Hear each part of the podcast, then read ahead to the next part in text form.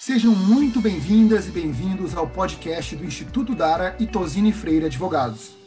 Eu sou a Fernanda Pimentel, advogada do escritório Tosini Freire. Estou uh, muito feliz de estar aqui com a Maria Cristina, do Instituto Dara, e com o André Fittipaldi, também do escritório Tosini Freire, meu colega de trabalho, para a gente fazer esse bate-papo é, bastante descontraído, para a gente falar de alguns assuntos que a Maria Cristina trouxe para a gente como assuntos é, bastante importantes uh, para o Instituto e para as pessoas que eles acolhem. Oi, Maria Cristina, o que, que você pode falar para a gente é, neste momento de pandemia, acho que é uma curiosidade que eu tenho, imagino que Fittipaldi tenha, André Fittipaldi, que é como eu chamo ele, e tantas outras pessoas, como é que as famílias, neste momento de pandemia, eles estão conseguindo é, driblar, vamos dizer assim, contornar essa questão do estudo das, dos filhos, das crianças, e o ter que ficar em casa porque está tudo fechado? Então, é, eu sou Maria Cristina, sou coordenadora de educação do Instituto Dara.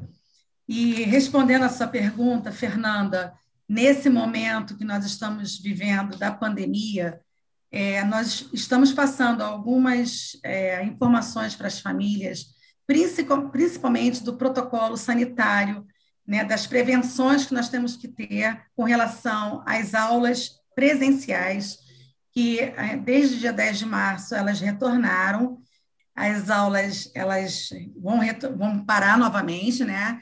Até o dia 4 de abril. E nós estaremos, então, passando para estamos passando para a família todo o protocolo de como participar e fazer a parte presencial das crianças na escola. Então, a Secretaria Municipal de Educação, ela já enviou alguns itens que são super importantes, tais como o uso obrigatório de máscaras para criança acima de três anos, distanciamento de um metro e meio entre as carteiras, higienização frequente das mãos, horário escalonado de entrada e saída, inclusive do recreio, tá? Refeições na sala de aula, sempre que possível, adaptações dos bebedouros, lembrando sempre que elas precisam higienizar sempre as mãos antes e depois de usá-lo, usar qualquer material escolar ou tocar em qualquer material que tenha na escola, qualquer objeto da escola. É, a gente está trabalhando com esse ensino remoto atualmente, mas as, as famílias podem também é, participar da, dos conteúdos curriculares através das aulas online. A Secretaria Municipal de Educação está disponibilizando um aplicativo chamado Rio Educa em casa, que pode ser baixado em smartphones, estudantes e responsáveis, né, disponíveis em iOS e Android. E é gratuito, então eles têm acesso a essa internet com todo o conteúdo curricular. Eles recebem também, para quem não tem essa facilidade, eles podem receber também material didático extra impresso nas suas casas. Sendo de risco à comunidade, eles também fazem a entrega não pelo correio, a própria escola entrega na comunidade. E eu gostaria de agradecer a presença do André e da Fernanda e de falar, de perguntar, na verdade, para o André, é, já que você está aqui com a gente nesse bate-papo tão agradável, diz para mim, como é que uma pessoa que é autônoma, como é que ela tem, pode se defender, como é que é essa coisa do trabalho informal para as nossas famílias, como é que ela pode procurar é, os seus direitos na justiça? Olá, pessoal. É um prazer também participar aqui com o Instituto Dara, Maria Cristina e com a minha colega Fernanda. É, nesse bate-papo, vou tentar elucidar algumas questões. Né? O trabalho informal, acredito que é uma questão muito importante e que afeta muito todas as, as comunidades brasileiras. Né? Nós sabemos que a grande maioria dos trabalhadores nas comunidades são chamadas de, uh, estão alocadas no que a gente chama de trabalho informal. Né? O que, que é o trabalho informal? É aquele trabalho sem registro em carteira, como popularmente é chamado. É o trabalho das diaristas, que recebem pelo dia de trabalho, é um trabalho de um servente, que presta um serviço uh, pontual para algumas pessoas. Né? essas pessoas não têm aquelas garantias do empregado, do empregado registrado em carteira, né? Então, como que ela pode ter o mínimo de proteção? É muito importante que essas pessoas se filiem e contribuam ao INSS, né? O trabalhador informal, ele é um segurado do INSS e ele pode efetuar a contribuição por conta própria, então ele estará garantido com diversos benefícios que o INSS traz, né?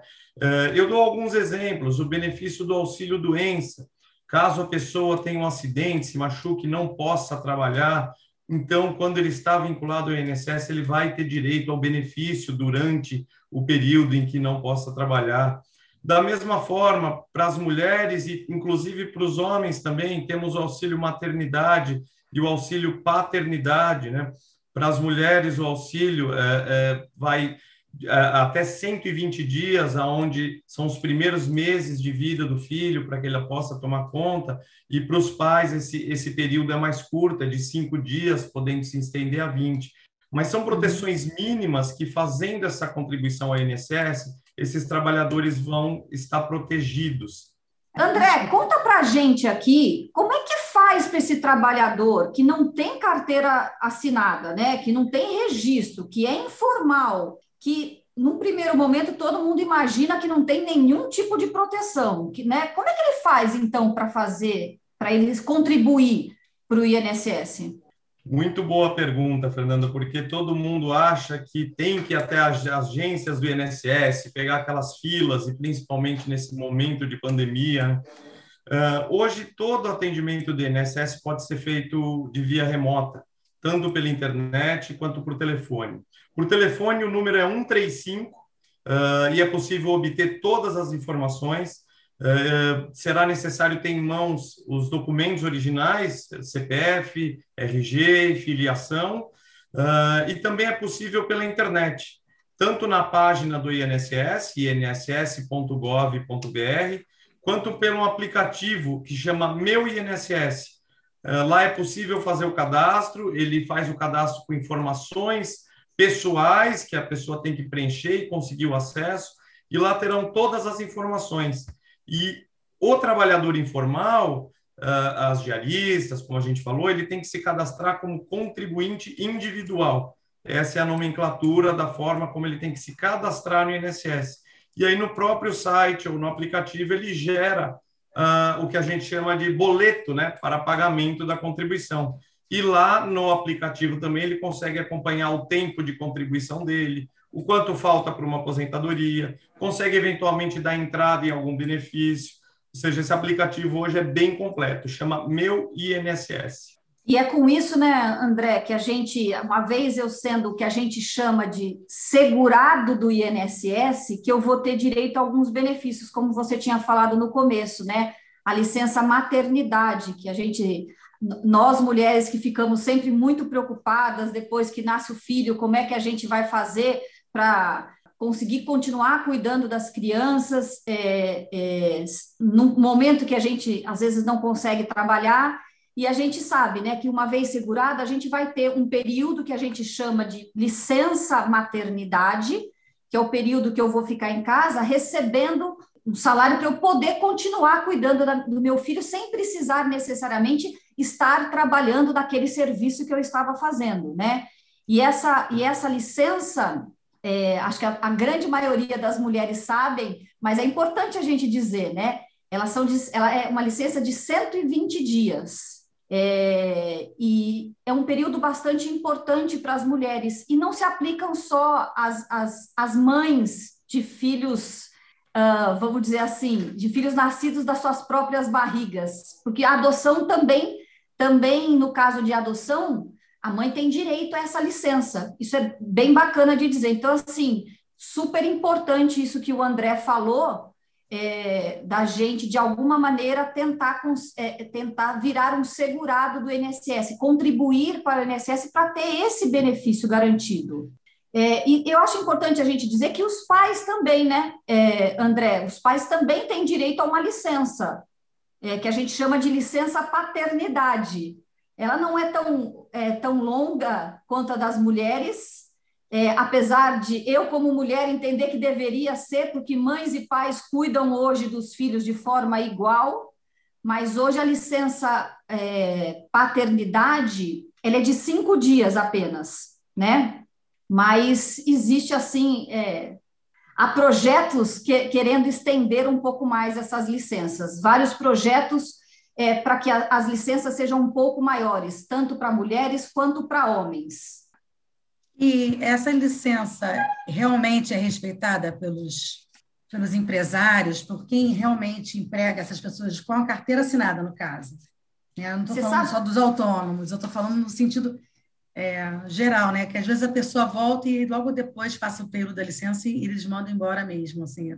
A gente tem tido uma mudança de, de cultura, de, de um olhar para o trabalhador, um olhar social, que isso é um período que, assim, é, para as mulheres, é, não é um período de descanso. Licença maternidade não é período de descanso, é período de intenso cuidado com o seu filho, né? Um, um período indispensável e primordial para aquela criança. Então, é, é, é, é o cuidado que a lei tem em cuidar também da criança. É a criança que é importante, ela que vai estar tendo esses cuidados. Então, sim, é respeitados e, o, e respeitado esse direito. Existe ainda assim a dúvida se a pessoa vai continuar empregada ou não, se depois da licença não vai ser desligada. Acontece bastante sim, mas a coisa tem mudado muito é, ultimamente. Esse olhar mais cauteloso, esse olhar mais cuidadoso com, com a pessoa que está é, no nosso trabalho, entendeu? E a gente tem até uma, uma situação diferente, que é as empresas que se cadastram numa empresa cidadã já tem uma licença maternidade e paternidade um pouquinho maior.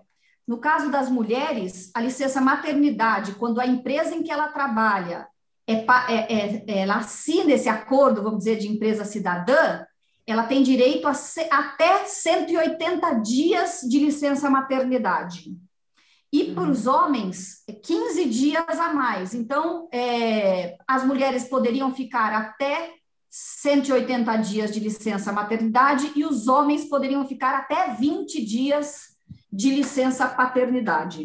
Isso eu, é... eu complementaria apenas, né? Acho que é muito importante o que a Fernanda falou. Nós, nós vivemos muitos, an muitos anos uh, onde as mulheres foram preteridas no mercado de trabalho.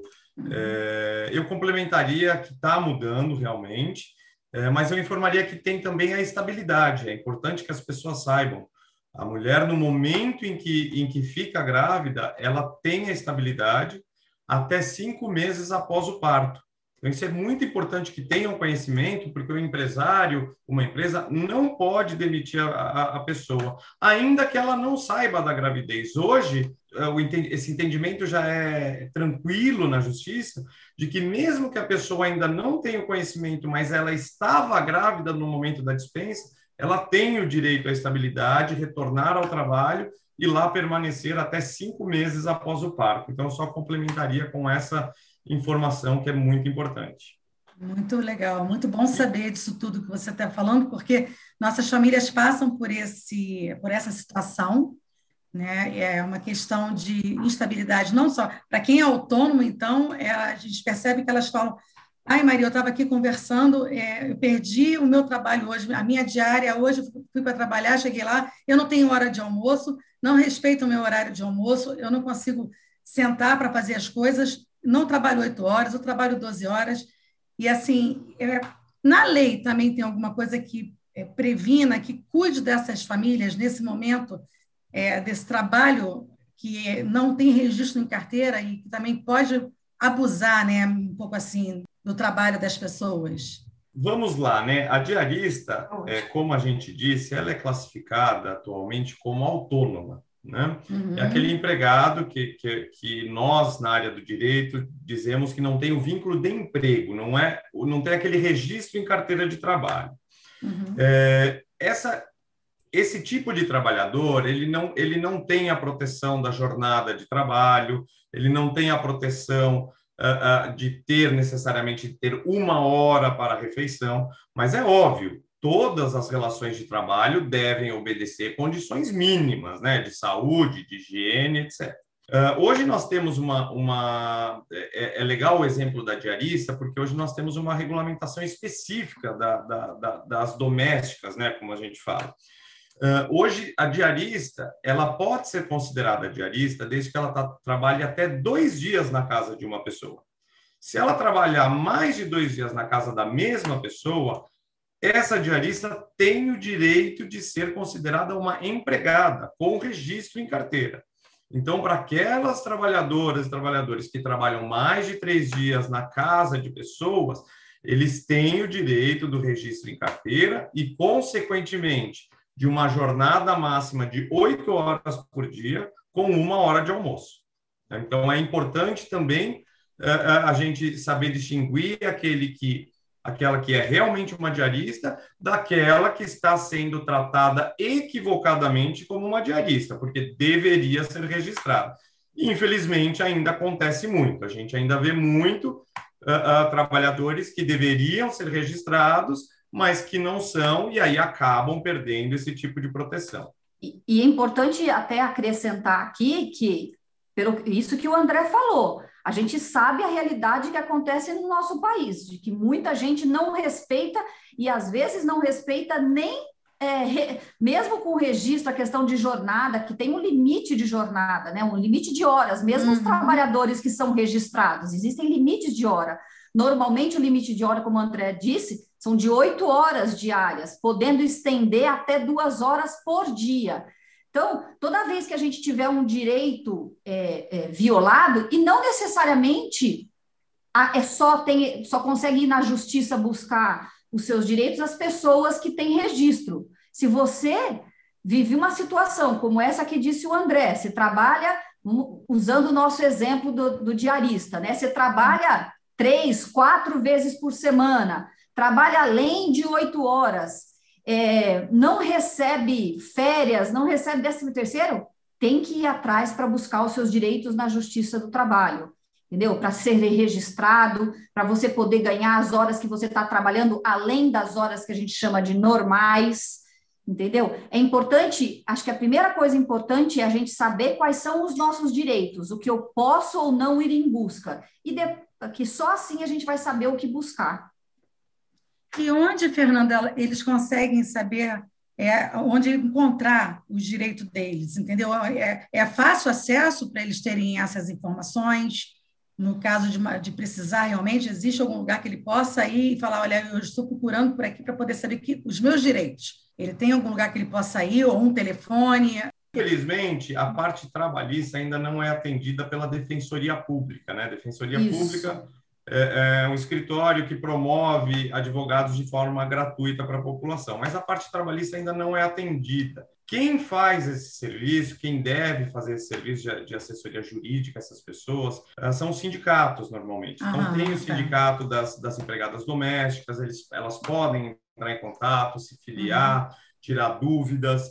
É, e tem também, ah, ah, obviamente, advogados particulares. Né? É, é, muito comum que as pessoas acabem ingressando e questionando mediante advogados particulares. Mas um local onde ela consegue assessoria pela categoria dela seria o sindicato da categoria. Né? Se for Uh, uma doméstica pode entrar em contato com o sindicato das empregadas domésticas. Como eu disse, se for um pedreiro, pode entrar em contato com o sindicato de construção civil e por aí vai, dependendo da atividade da pessoa. E eles são uma, uma são entidades muito importantes, porque conhecem profundamente aquela atividade que está sendo desenvolvida. Então, eles têm é, é, é eles conseguem esclarecer muitos aspectos, muitas dúvidas é, relacionadas aos direitos que a pessoa tem, entendeu? São muito importantes, bem lembrado pelo FIT. Tem que ter um olhar diferenciado, tem que ter uma lei que, de alguma maneira, auxilie essas, essas famílias, essas pessoas.